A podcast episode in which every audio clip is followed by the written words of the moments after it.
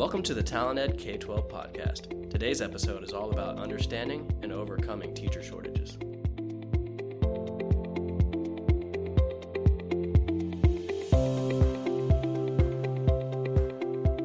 Now, for those of you who don't know, Talent Ed is the leading provider of K 12 talent management solutions.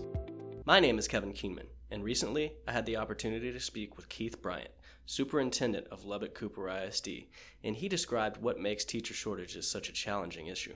You know, today's young people uh, that are coming out of college are very particular in their wants and desires.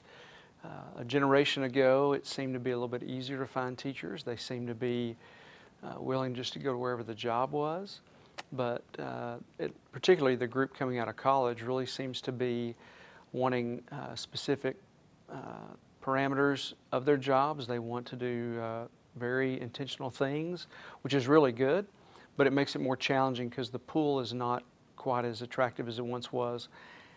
And overall, education as a whole is somewhat being undervalued and under uh, under respected or, or, not respected as well as it was in the past among peer groups. And so it's a challenge to find uh, people that want to go into a field that doesn't pay very well and yet at the same time isn't as respected as it once was. Keith went on to explain how his district works to overcome this challenge. Uh, as we look for ways to be innovative and as we look for ways to, to be unique and to be aggressive in our recruiting, uh, it gives it gives districts an upper hand that are willing to do that over those that just follow the old traditional ways of trying to attract teachers.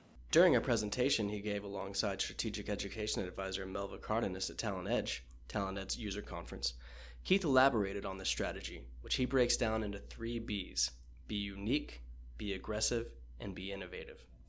Here's what he had to say about being unique. What is it in your district that is that makes you unique? Is it your location? Is it the amenities that your community provides? Is it the constant quality teaching and developing and professional development that's provided?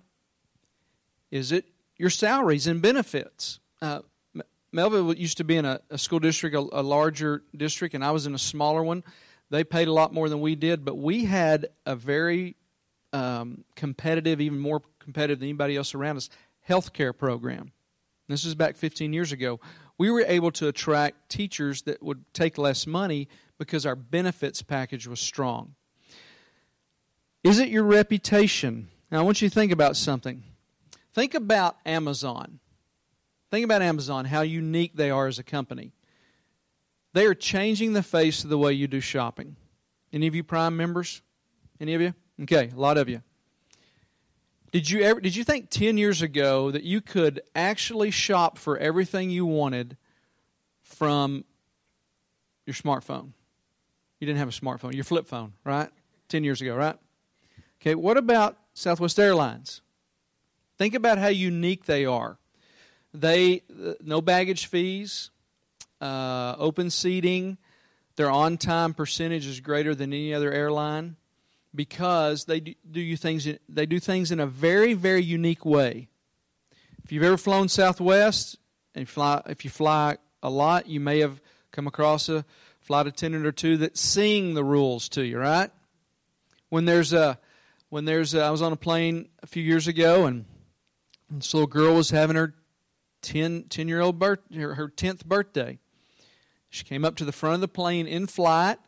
They dimmed the cabin lights. It was a it was an evening flight.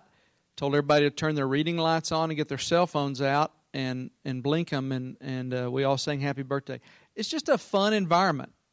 So being unique in your school district allows you maybe to get ahead of the curve a little bit for for finding teachers in a very very challenging environment. Next, he covered what it takes to be innovative. The back table probably doesn't remember, but there was a company in the 70s and 80s called Kodak. You remember Kodak? Okay. Do you hear of Kodak anymore? Do you know they still exist? But they went through bankruptcy to reorganize. Okay, so did you know that the the engineer that developed the first digital camera work, developed it while he worked at Kodak.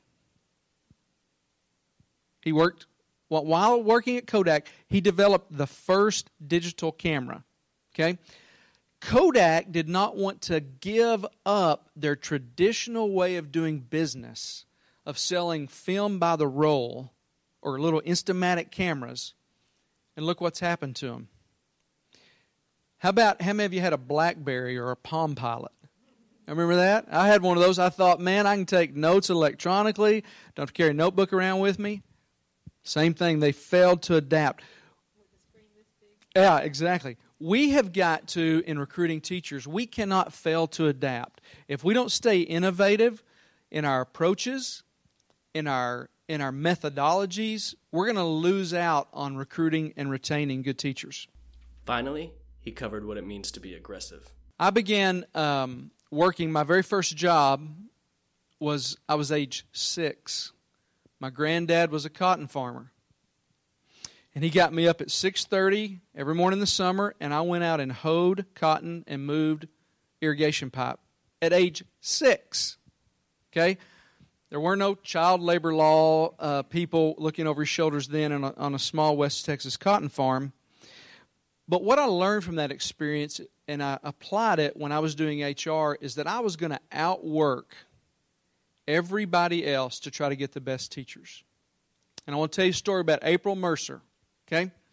April Mercer, I've been in education 25 years. She's the best English teacher I ever had the opportunity of hiring. Best I ever hired. What happened was, I was at a university job fair. She walked up, introduced herself. We got to talking, visited with a little bit, found out her husband was going to law school, and she was going to stay around that area where he was going to law school. Tried to convince her to drive an hour to my community, wouldn't have anything to do with it. Missed her. The next year, kept a list of the names of those I missed. I give her a call. Hey, April, how about coming to my school district? Well, he's in his second year of law school, and you know I'm working 20 minutes away, and and I really like it. Okay, well keep us in mind. The next year I call. Well, he's in his third year of law school. I took a different job. I'm only five minutes away from where we live. The next year, she calls me. My husband just took an assistant DA's job in your community and I would be interested in teaching for you.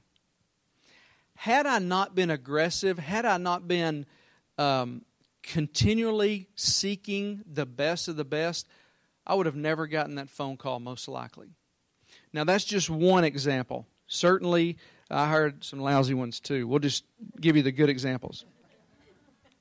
But the key is this. Here's what I found the key is. The key to all this teacher shortage thing that we're all dealing with is this People want to work with someone who takes an interest in them personally.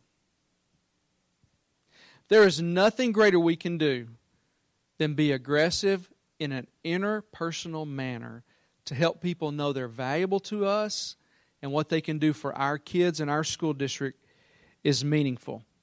That involves not pressuring, but engaging teaching candidates. Whether they've taught for 20 years, 30 years, or uh, one semester in a student teaching environment, that interpersonal relationship of engaging them and being aggressive in an appropriate manner will help us be successful to fight this teacher shortage we're facing. Well, there you have it best practices in K 12 talent management. If you'd like to learn more, please view the additional resources section in the episode description. Thank you for listening.